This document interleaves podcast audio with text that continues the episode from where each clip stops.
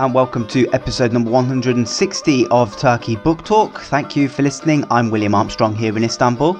In this episode, we're going to hear from Dilek Kurban, fellow and lecturer at the Hertie School in Berlin, and the author of Limits of Supranational Justice, the European Court of Human Rights and Turkey's Kurdish Conflict, published by Cambridge University Press. The book gives us a detailed examination of the engagement of the Council of Europe and the European Court of Human Rights in relation to Turkey's Kurdish question, particularly since the early 1990s, as well as how European institutions have handled or arguably mishandled the whole issue. Before we get started with the interview, let me remind you here that you can find our entire archive of episodes going back to 2015 at turkeybooktalk.com. Check out our new Instagram account as well, just search for Turkey Book Talk Podcast, or one word. And remember that you can support the podcast by becoming a Turkey Book Talk member via Patreon. Joining as a Turkey Book Talk member gets you numerous extras, including an exclusive discount of 35% off the price of all books published in IB Tauris and Bloomsbury's excellent Turkey and Ottoman history series. Every one of the hundreds of Turkey Ottoman history titles published by IB Tauris Bloomsbury is available to Turkey Book Talk members at a 35% discount. Members get a special code to use at the online checkout, and that deal is valid for all physical books, pre orders, and ebooks. If you'd rather read these interviews than listen to them, then you're in luck because Turkey Book Talk members receive a PDF transcript of every interview via email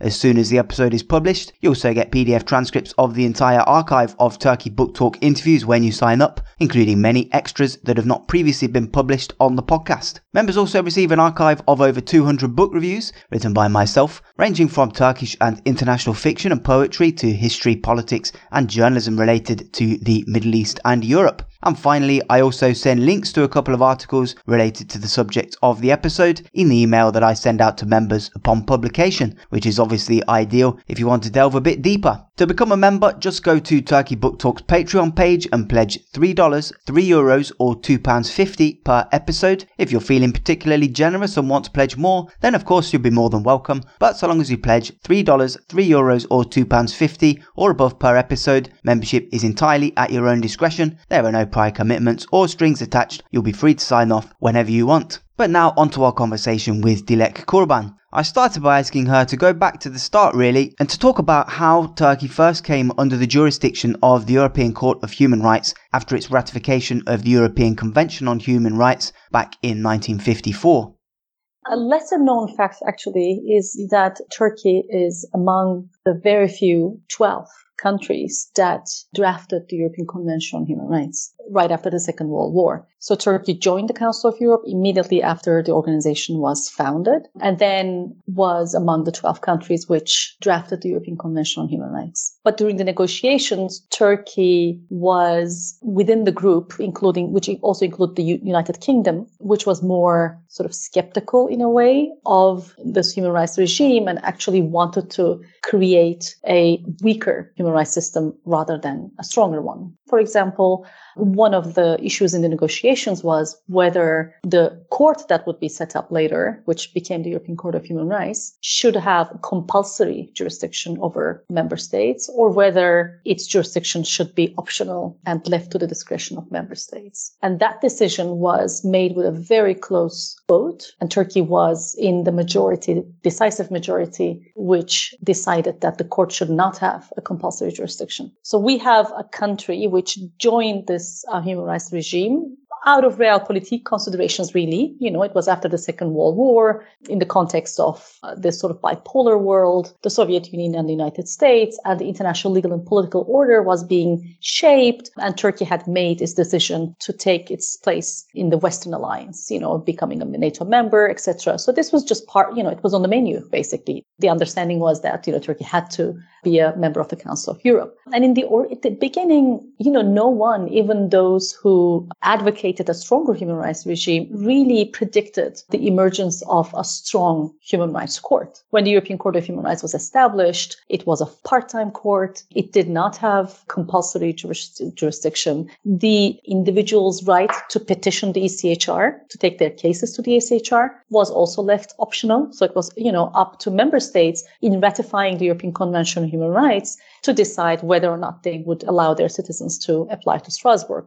So it was a very weak court. And actually, for the few first decades, you know, the 60s, 70s, the ECHR, the European Court of Human Rights, the acronym is ECHR, left really a very low profile. But then, you know, slowly this court started to become a powerful court by basically uh, creating its own competence and and declaring uh, for itself the powers that were not necessarily envisioned for it. Then came the end of the Cold War and the enlargement of the Council of Europe. So after the collapse of the Berlin Wall, former communist regimes, Central and Eastern European countries started to also join the Council of Europe and of course also ratify the European Convention on Human Rights. And in 1998, very important reforms were made in the ECHR system, whereby the European Court of Human Rights became a full-time court. That was 98. Meanwhile, going back to Turkey, during the 60s, 70s, as I said, the right of individual petition wasn't anyway available. So victims of human rights violations in Turkey did not have the means to go to Strasbourg. The only mechanism that was available in theory to hold the Turkish state accountable for its human rights violations was what is known as the interstate complaint. That's the second mechanism by which cases can be taken to the ECHR. That was there from the beginning, but it has historically been and continues to be an extremely underutilized mechanism. The idea being other member states could have taken Turkey to court. And they did, but it was mostly the cases that were filed against Turkey were mostly case filed by Cyprus for Turkey's occupation of the northern part of the island and for its human rights violations there. So these cases did not concern Turkey's human rights violations within its borders. There was only one case, one interstate case that were brought by several Western European countries, France, few Scandinavian countries, the Netherlands, specifically for, for human rights violations in Turkey. They filed this case right after um, the military coup d'etat, 1980 military coup d'etat in Turkey.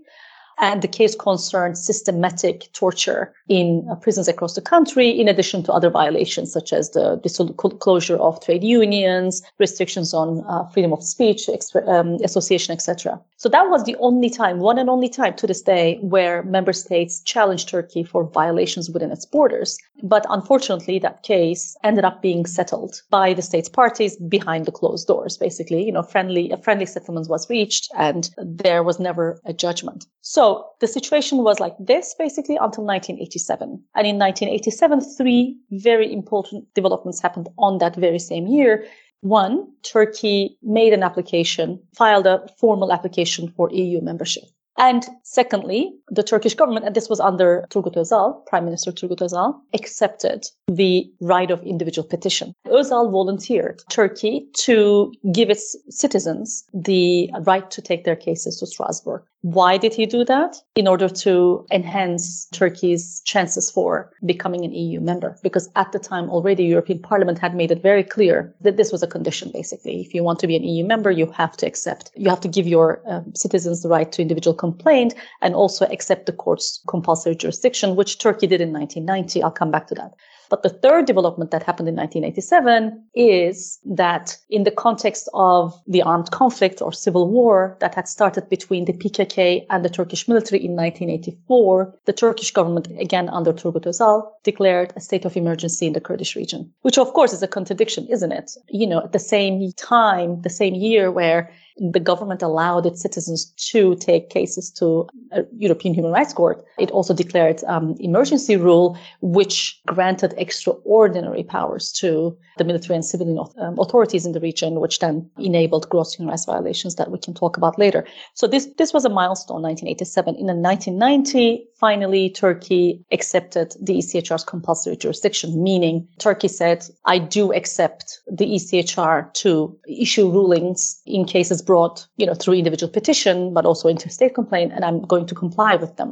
Um, but just to note, Turkey was the last member state to do that. And again, this was done under significant international pressure. All of this was done under significant international pressure. So basically, we have a country which joined this human rights regime at a time when nobody expected the European Court of Human Rights to emerge as such a powerful and activist in a way human rights court. But then once it did, it really resisted the authority of the court and resisted as long as it could to subject itself to the jurisdiction of this court.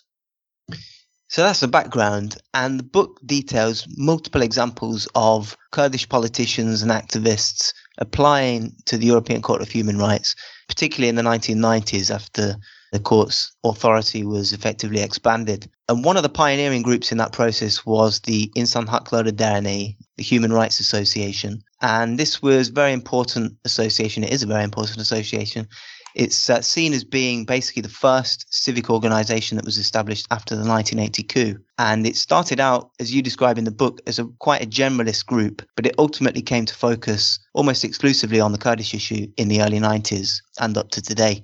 And it's still active today. What's significant about that group, its origins, and what's significant specifically about its interactions with the European Court of Human Rights? I mean, that's really a very fascinating story. I came, you know, of course, I knew, I knew the work of the, you know, Human Rights Association, but of course, doing field work for this book, I got to interview its former and current leaders and members nationally and also in the Kurdish region and was just fascinated by the story of the emergence of this group and also its development in, in, in subsequent years. Uh, it, I mean, İHA'de, I'm going to use the Turkish acronym just because it's easier. İHA'de itself, İHA'de merits a book for its, on its own, hopefully in the English language. Certainly also documentary. It's just, um, it is fascinating. So the thing is, Human Rights Association, İHA'de is actually Turkey's first, it's not just the first, um, you know, civil society organization established after the coup, but it's the first national human rights organization in Turkey in general. So at its origin, so what is İHA'de? At its origin, it's actually in a way a merger, a coming together of two distinct groups who were mobilized after the 1980 military regime. The first group was families, families of political prisoners. After the coup d'etat, Turkey was governed by a military regime until 1983, a brutal, brutal military regime whereby, you know, hundreds of thousands of people were put in prison. There were a lot of political prisoners. There was torture, systematic torture in prisons and families would gather in front of prisons, you know, trying to reach their loved ones. Of course, there was a lot of incommunicado, you know, many of the prisoners were held in incommunicado detention couldn't um, have communication with the outside world, certainly not with their families. So these families, as they gathered um, in front of prison doors, they start to, of course, talk to each other, meet with each other, and these informal gatherings, in the end, became led to uh, the uh, formation of the İHA'de. The second group was also simultaneously emerging was a gr- group of intellectuals, Turkey's intellectuals, academics, you know, lawyers, um, you know, opinion leaders. Uh, they were also uh, in the leadership of late Aziz Nesin, the great um, author, Turkish um, uh, novelist, and you know, literary figure. So they were mobilized, and they were also, um, you know, they were they filed this very famous uh, petition called uh, the Intellectuals Petition, uh, asking for the end of the um, military regime and release of political prisoners, etc. So at some point, these two groups came together and they started to meet in, you know, how people, their members' apartments in Istanbul and Ankara, and eventually İHA'de was established in 1983. It's a national organization, headquarters in Ankara. The second branch was established in Istanbul, which is still very, very active. And the third branch was established in Diyarbakir, which is, you know, the largest city in Turkey's Kurdish region, the unofficial capital. Let's put it that way for the Kurds. So the third office, İHA'de office is established in Diyarbakir. At the time in Turkey, there was there was no human rights training. There were no human rights cl- classes on human rights at law schools in Turkey, let alone classes on the European Convention on Human Rights or the European Court of Human Rights or international law more broadly. You know, there was just no specialization, no expertise on human rights among the legal community. So coming back to İHA'de Diyarbakir, soon as, you know, after it was established, it was led by very young with some exceptions, the, the leaders and the members of this group were extremely young, recent graduates of law school. And in Turkey, law school is undergraduate. So you graduate at the age of 21, 22, extremely young, people inexperienced who had no formation on international law or human rights. And so they were there. My focus was, you know, the field work that I did. Although I did, as I said earlier, I did talk to, I did interview the national leaders of the İHA'de as well. But my focus were Kurdish human rights lawyers who were members and leaders of the İHA'de Diyarbakir in the 1980s and 1990s, late 80s and early 1990s. Because what happened was this you have these newcomers, inexperienced Kurdish lawyers sitting in an office, and then emergency rule, right? There's emergency rule, and there are Turkish military and paramilitary forces under the leadership of the Turkish military and the guidance and control of the Turkish military start to engage in gross human rights violations,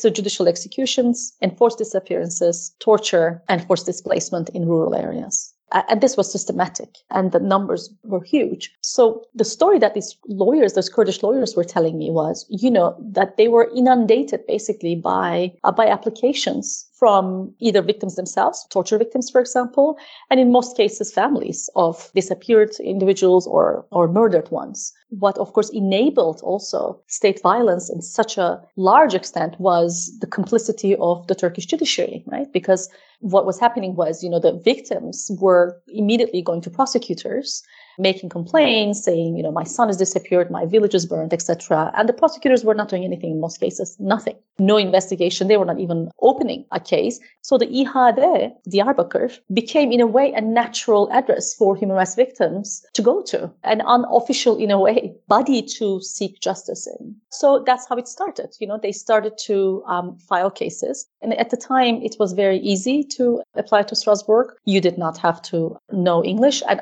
that's another amazing thing about these lawyers. None of them spoke English. None of them. So they didn't know about human rights. They didn't know, they had no experience uh, with the ECHR. They didn't speak English. They had no networks, access to transnational networks to seek help abroad, etc. And they were operating in a region governed by um, emergency rule where there was systematic state violence, also targeting the lawyers themselves, right? So these lawyers really brought these cases at great, great personal risk. And of course, some of them, I mean, many were prosecuted and arrested. Many were held in incommunicado detention, subject to ill treatment. Some were tortured and some were disappeared and then finally murdered, like the ones in İHA'de's Elazığ branch.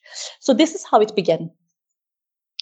Now, another character who looms large throughout the book is uh, Tahir Elçi, another pioneer, really. And he obviously is a very well known figure now. He was killed in 2015 in pretty murky circumstances in Diyarbakir while delivering a press statement on the street. At the time, he was, I think, the head of the uh, Diyarbakir Bar Association. Mm-hmm. And he really got his start in, in his career, essentially, petitioning the, the ECHR throughout the 1990s from Cizre Kurdish majority town in southeast Turkey. And uh, he that was obviously a very difficult job to be doing. He was um, often detained, tortured, and pretty badly threatened for, for the work that he was doing. Just talk about that particular work that he was doing in the 1990s and why it was pioneering or significant at least. Yes. So there were, in terms of who were taking cases to the European Court of Human Rights from the Kurdish region, there were two two groups broadly speaking. One was um, these lawyers that I mentioned to you, the what I call them first generation İHA'de Diyarbakir lawyers, a, a very small group who operated under the İHA'de premises. But at the same time, what was going on was there were few individual lawyers who were acting in their individual capacity in the Kurdish region. One was Tahir Elçi, indeed. And Tahir's case is also extremely fascinating. Um, and it is my regret that, you know, Tahir was a very old and good friend. And I, int- I had interviewed him multiple occasions for other projects. But it is my great regret that I did not get to um, do a lengthy interview with him for this particular book. Because when I was doing the fieldwork, Tahir, as you mentioned earlier, was the president of the Diyarbakir Bar Association. He was very busy. I did see him the last time in um, April 2015 during my field work. And then no- November, as you said, he was killed. So we never got to do that interview. But of course, I know the story a little bit. So Tahir was a lawyer in Cizre. Now, Diyarbakir was dangerous enough. But if you're talking about very small place like Cizre, to do human rights lawyering there was even much more, you know, daring and dangerous. And yet Tahir started there because that's his home, that was his hometown. He was born and raised there. So after he graduated from um, also Dicle um, University Law Faculty, if I'm not mistaken. But anyway, he didn't study in Cizre. He went back. He opened a small you know, practice a legal office of his own and he started taking cases. And that's also, of course, another remarkable thing. Cizre was also a place where there was a lot of, um, you know, forced displacement. The entire civilian population was basically subject to state terror, extrajudicial executions, etc. So there were a lot of cases coming, I imagine, to Tahir. And he was going to Strasbourg. And that, of course, that had a huge cost for him you know, his office was raided, his entire files were confiscated, taken from him, and then he was placed in um, incommunicado detention where he was severely, severely tortured. First of all, I had heard of this, this torture story from Tahir himself, but I also read Tahir's story that, you know, the, the, this, what happened to him during this detention in the early 90s at the report of a UN special rapporteur uh, on torture it was. So he was, of course, tortured under in the police in the, in the detention center where he was held. But in one instance, he was put in a, a car, a van, a minivan, from what I remember, blindfolded, and then taken to an area outside of the city was completely naked, blindfolded, handcuffed, and they start shooting around him. You know, they they basically said, "We're going to kill you here." So Tahir is was this amazing, amazing, dedicated, very smart, driven human rights advocate. He never gave up. Uh, eventually, of course, after this experience, he moved to Diyarbakir and he continued taking cases to the European Court of Human Rights. So he continued. He never left the Kurdish region. He continued there. He eventually became the, uh, the head of the Diyarbakir Bar Association, as you said. And then he was murdered under circumstances implicating state responsibility. To this day, we do not know the individual person who shot that bullet that um, killed Tahir. But there is no doubt to my mind, or to any uh, to the mind of any human rights advocate in Turkey, and certainly uh, lawyers in the region, that that bullet was shot by a police officer. We just don't know the motive, also whether this was intentional or it was an accident. That also we do not know. But what Tahir, just to maybe briefly talk about his legacy, I mean, his legacy is, it is not possible for me to summarize in a few sentences, but in terms of the CHR litigation in Turkey, Tahir um, won some landmark judgments at the ECHR, which set precedent not just for victims in Turkey, but for the entire ECHR system. But anyway, I mean, it's just very difficult for me to just speak about Tahir in such few words. But he was someone who really, really, truly dedicated his life to the pursuit of um, justice and accountability. I mean, one of the things that he really was dedicated to was to challenge and bring an end to the impunity regime in Turkey and to seek justice on behalf of um, victims of gross violations. And tragically and ironically and very sadly, he then became a um, victim of this impunity regime himself. You know, there's no accountability after six years after he was killed. But it is it is his and other his his colleagues' collective efforts that that brought these cases to to to, to ECHR and wrote precedent-setting judgments. Now let's take a broader perspective here, really. The book is very critical of both the naivety of the European Court of Human Rights in dealing with Turkey and also its cynicism or Europe's cynicism more broadly in overlooking many of the um, rights violations in Turkey, basically due to realpolitik. And uh, obviously, that fits into this broader narrative of EU appeasement, essentially. Mm-hmm. And this idea that um, the EU and its institutions and the Council of Europe have been remarkably indulgent of Ankara, actually holding back a lot of criticism, turning a blind eye to various issues for political reasons. And this reality of a soft touch is actually very much in contrast with the perception of many nationalists and government supporters in Turkey because there is this image far from EU institutions, European institutions being a soft touch. There's instead this image of, you know, Brussels for example, constantly haranguing Turkey, judging it, looking down on it, and applying double standards very unfairly. So there's this huge difference in perceptions, really. Just wonder if you could talk about that, you know, that difference between rhetoric and reality, uh, specifically in the, the dealings of the European Court of Human Rights with Turkey. To start with that latter point, you know, the ECHR so my, you know, my book is about, well, the Turkish case, you know, the Kurdish conflict and the European Court of Human Rights dealing with it. But it really speaks to a broader issue. And, you know, I take this as a case study to find answers to a broader question, which is, you know, when you have an authoritarian regime, which Turkey is, engaged in state violence, gross, gross human rights violations, right? We're not just talking about freedom of expression restrictions, but, you know, uh, torture, killings, disappearances, etc., against a minority group. So how should we understand the effectiveness of a European, of a supranational human rights court, right? What are the possibilities for a supranational court, human rights court to be effective? What are the limitations? There are, of course, limitations. First of all, let me say that, you know, a supranational court by definition is outside, uh, is remote. It does not have a sophisticated grasp of the domestic uh, you know situation on the ground the legal situation the political context etc does not have access to you know evidence witnesses to the extent that a domestic court has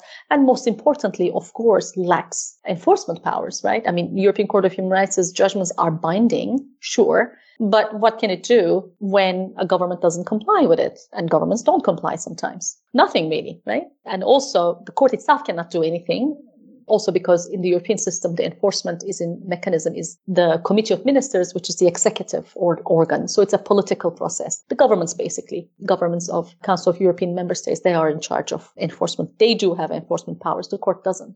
So with that caveat, though, the court still has possibilities, I argue. You know, I started from the story. I had this story. I knew I met these lawyers in 1998 and I've known them since then. We became friends, colleagues we partnered i studied them i worked with them etc so the story was always with me. I wanted to write this book. But what was new to me when i started working on the book was the literature academic scholarship on echr and when i looked at it i was really struck by the fact that the consensus in scholarship was and today still is that until the enlargement that i mentioned earlier you know post cold war enlargement when you know post communist members joined the council of europe until then this was an effective court. In fact, it's the most effective court in the world. Okay, I mean the numbers are few. We don't have that many human rights courts, but it is. But the perception is that it's an it was an effective court. It's just after the enlargement, it was basically uh, overburdened by an unmanageable docket, etc., etc. This story, this duality that there were old members who were liberal democracies adhering to the rule of law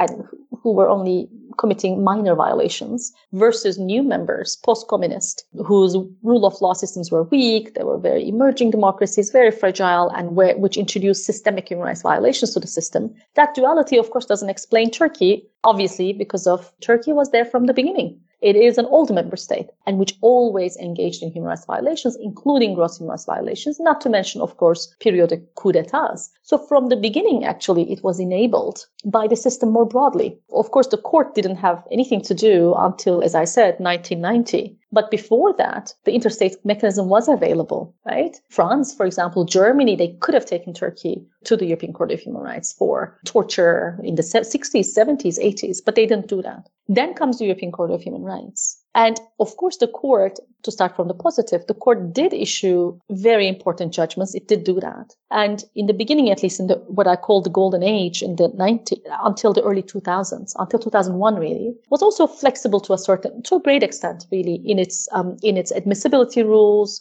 somewhat flexible on evidentiary issues. So let's, let's, let me put it this way. The court was more willing in the beginning to really listen to Kurdish, you know, victims and to enable them to bring their cases. Having said all of that, the court did not do its best. What I argue in the book is that when it comes to authoritarian regimes, and I'm not talking about liberal democracies here, the measure of effectiveness cannot be compliance, right? Because they don't comply. Even if they pay compensation, these regimes don't change their practice basically. So what I argue is that effectiveness should mean two things really. One is the court doing its best. And what I mean is using all the powers at its disposal, all of its resources. And secondly, is it open and does it remain open to the legal mobilization of victims and give a day in court to victims who are denied that domestically? And in both grounds, uh, the ECHR has utterly failed in Turkey from the beginning, even in the 1990s. So this relatively golden age, I call it, but of course it was also problematic then,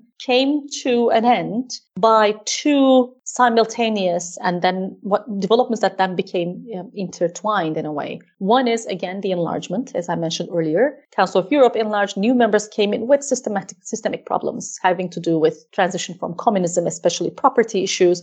So the court, the court has had an unmanageable docket, basically. It just became overwhelmed. At the same time, Turkey started to make progress in the EU accession process, right, under AKP. Reforms had started earlier, but AKP came to power in 2002, and then they started passing these reforms. That came at a time when the ECHR was really very, very open and willing to cooperate with governments who were open to create new remedies at home in the domestic system in order to take the cases from the ECHR. So that just worked. And the image of Turkey at the time, which was also created by EU, was that there is a new Turkey, which is opening a new page and we should give them a chance, which of course was also true. I mean, Turkey was making progress, but basically the combination of these two made the ECHR, you know, it opened, opened a new phase where actually ECHR started to really collaborate with the Turkish government.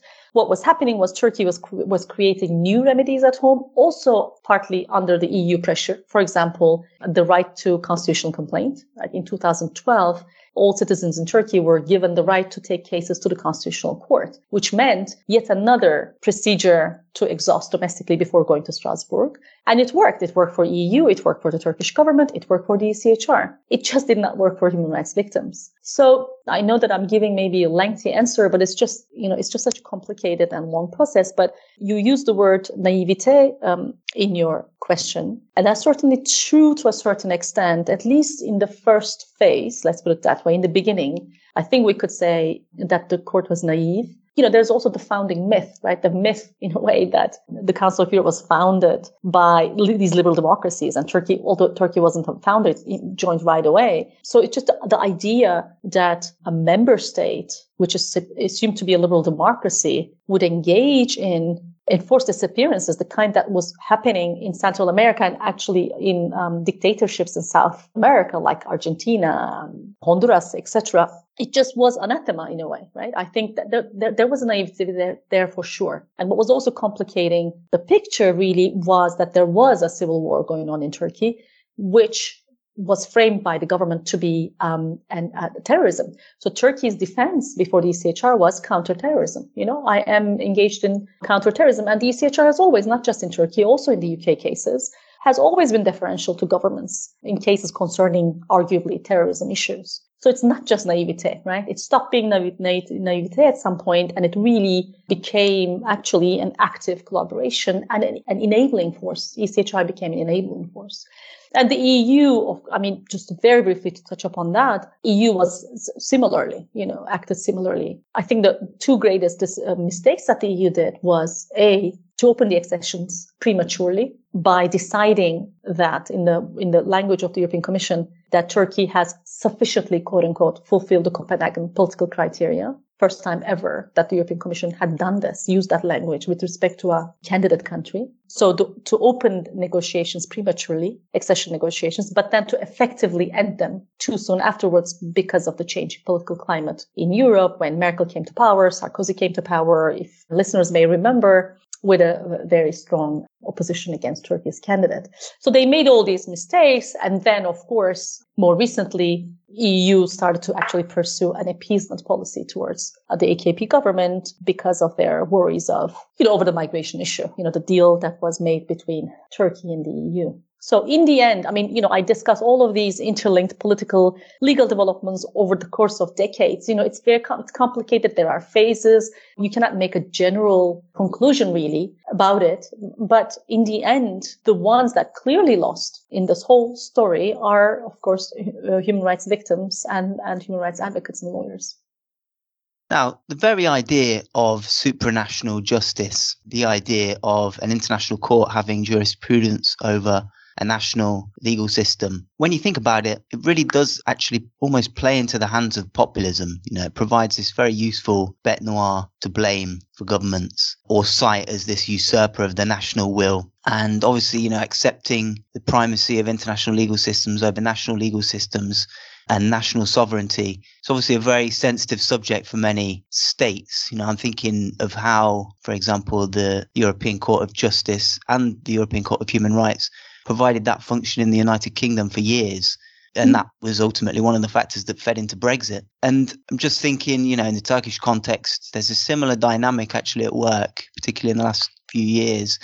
activists, civil society groups, political actors appealing to European institutions to apply pressure on the Turkish government, it's actually very easy for Ankara to turn around and then, as it does very often, say, stop complaining to foreigners, stop betraying the country. And that hmm. argument has particular force in the Turkish context, where, you know, of course, European powers were seen as these predators seeking to dismember the Ottoman Empire and often using minority groups to gain leverage at that point. So it has very deep roots and it makes it much more complicated, I suppose, really, for, for activists and lawyers appealing to the ECHR. It really becomes a double edged sword in that sense. That dynamic is always there in Turkey's uh, interactions with the ECHR. And um, most recently, that dynamic can be seen, I think, in the case of uh, Osman Kavala. And that is probably the most famous uh, or notorious case that has gone through the ECHR. The ECHR has called for a very long time now for Kavala to be released. He is this uh, philanthropist, businessman who's been in jail for years now. Initially, it was on charges of, of trying to foment the Gezi Park protests to overthrow the government, apparently. And then later, he was accused of links to the coup attempt in 2016, failed coup attempt. He denied both of those. And uh, obviously, many people say that the, the evidence is very flimsy, of course. Indeed, the European Court of Human Rights has called for him to be released, citing that flimsy evidence. And Turkey's basically just ignoring those rulings now. And always that we, the thing we hear from Turkish officials, uh, including the President Erdogan, is that this case is clearly an example of uh, his lawyers and, and Kavala himself betraying the country. And it's a concerted effort from those officials to basically place the European Court of Human Rights in that framework as this imposition on Turkey that is trying to infringe on Turkey's sovereignty. You know, that is the that is the rhetoric that comes through. I just wonder if you could conclude by talking about the Kavala case, where it's going, if it's going anywhere. It looks like there's a kind of stasis there, and there's very little that uh, the European Court of Human Rights can actually do about it. There is talk now that Turkey's on the verge of an expulsion process being launched from the Council of Europe, but again, that could be a very long process. So just conclude by talking about that case and uh, what direction it's going in.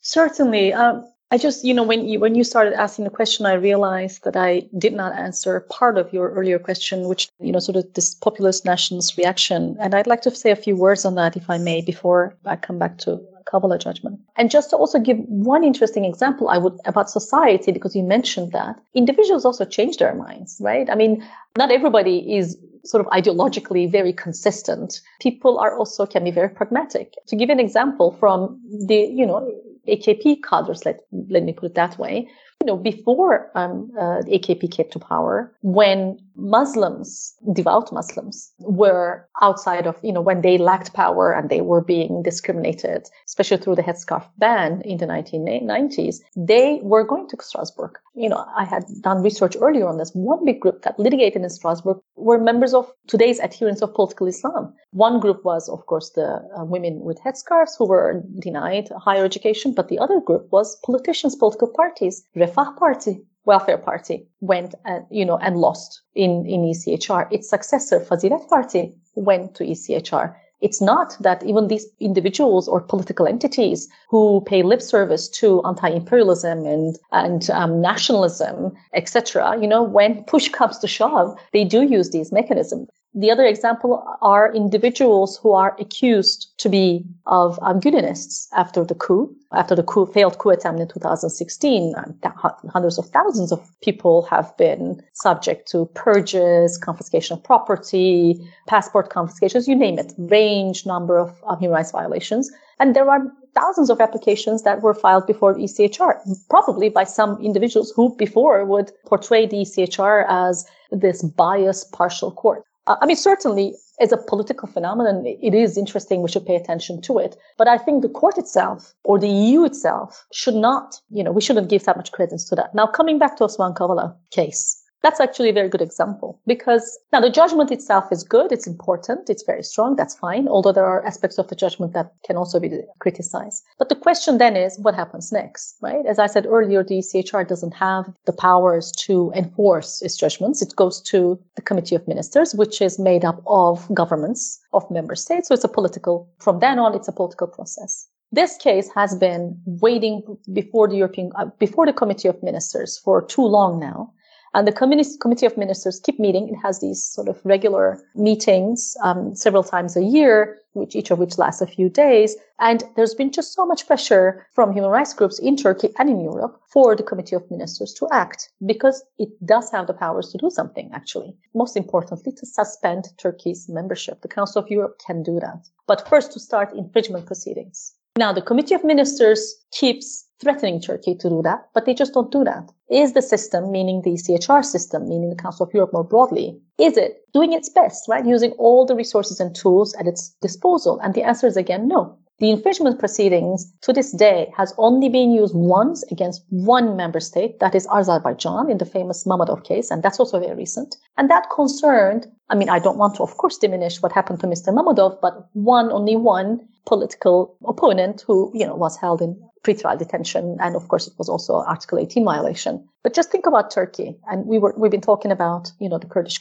conflict. And I only, in this discussion, I only been, I've been only talking about gross human rights violations, but there are also cases concerning political rights, democratic rights of the Kurds, dissolutions of political parties, detention of Kurdish parliamentarians, mayors, elected Kurdish officials, their stripping of their eh, political immunities, whatnot. There is a state policy, a very clear state policy on that. This has been happening for decades now. There are six or seven Kurdish political parties dissolved by the Constitutional Court, each of whom won a judgment before the ECHR. Yet, neither the ECHR says this is state policy in Turkey and it's an Article 18 violation, right? Before Kavala, the court has never said that, and later in Demirtas. So two cases so far. Nor does the Committee of Ministers start infringement proceedings when Turkey doesn't comply with these judgments, or the Council of Europe broadly starts the process to suspend Turkey from membership. And this is a more general problem in the system. To this day, in its history, the Council of Europe only, has only once started the process to suspend the membership of a member state, and that was Greece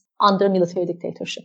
It was only then when there was a you know coup d'état in Greece and military um, uh, regime came to power who then declared a nationwide emergency on the pretext of fighting communism, that there was a communist threat. And in that case, the whole system reacted. The European Commission at the time, there was a European Commission on Human Rights. They actually sent a fact-finding mission to Greece. They went to Greece and they decided actually there is no ground for an emergency rule. Then they came back, wrote this very strong report, and the Council of Europe decided to trigger this process, upon which the junta left the Council of Europe themselves in order to save themselves from the shame of being expelled from the Council of Europe.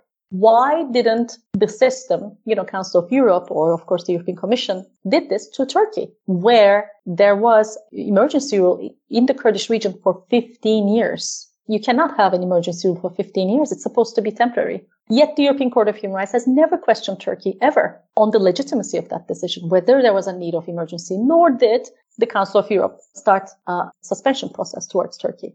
Coming back to Kavala, it is of course a big discussion I am a strong advocate of strong measures. You have to, as a, especially as a you, you know human rights regime and court, you yourself have to hold your standards. I mean, a court, a human rights court like the European Court of Human Rights cannot act with realpolitik considerations, with pragmatic considerations, with the question of, oh, let's not anger Turkey because it would backfire you know, what the implications will be for victims and lawyers. And I always get that question. And my answer to that first is, well, look at history. Clearly, this other policy hasn't worked, right? So why not try something else? Secondly, going back to the example you gave earlier, the UK, unlike the UK, I argue, Turkey is reliant on Europe, on being connected to Europe. Turkey is not like Russia. It cannot afford financially, politically, militarily being suspended from the Council of Europe. It just cannot. But it is faced with such a weak EU and also Council of Europe, which are of course distinct institutions, but very much interlinked. You know, what it sees, what Erdogan sees when he, he looks at European institutions and governments is fear and chaos and lack of policy and coordination. And then he, of course, justifiably thinks, you know what, I can just keep Kavala in prison. And who loses here? Again, Kavala himself and, of course, Demirtas and others. Also, the Demirtas judgment, Selahattin Demirtas, previous co-chair of the Kurdish party, he also has been in um, jail now um, for several years. It took the ECHR to even take his case, to issue a judgment in his case, three years. At the time when he was imprisoned on dubious terrorism charges, he was the leader, co-leader of Turkey's third largest political party. And Turkey is supposed to be a democracy. His political party was represented at the Parliamentary Assembly of the Council of Europe. Demirtas and his colleagues were European politicians. And not just Demirtas, of course, dozens of them. They were stripped of their parliamentary immunity, put in jail on dubious charges, and kept there. And it took the European Court of Human Rights several three years, if I'm not mistaken, to pass a judgment. Only, by the way, on Demirtas, whereas his similarly situated colleagues are still waiting for a judgment. You know, when I look at the story and having studied this so closely, especially the Kurdish question, it infuriates me. The European courts, but also European unions, lack of solidarity, lack of urgency vis-a-vis, you know, this minority who is at the behest of the majority in Turkey will always be, and who are being effectively disenfranchised through the dissolution of their parties, through um, the imprisonment of their leaders. Would they have allowed this to happen in France? Probably not. And I think that then says something about the value, in a way, that is given to democracy, civil society, human rights in Turkey.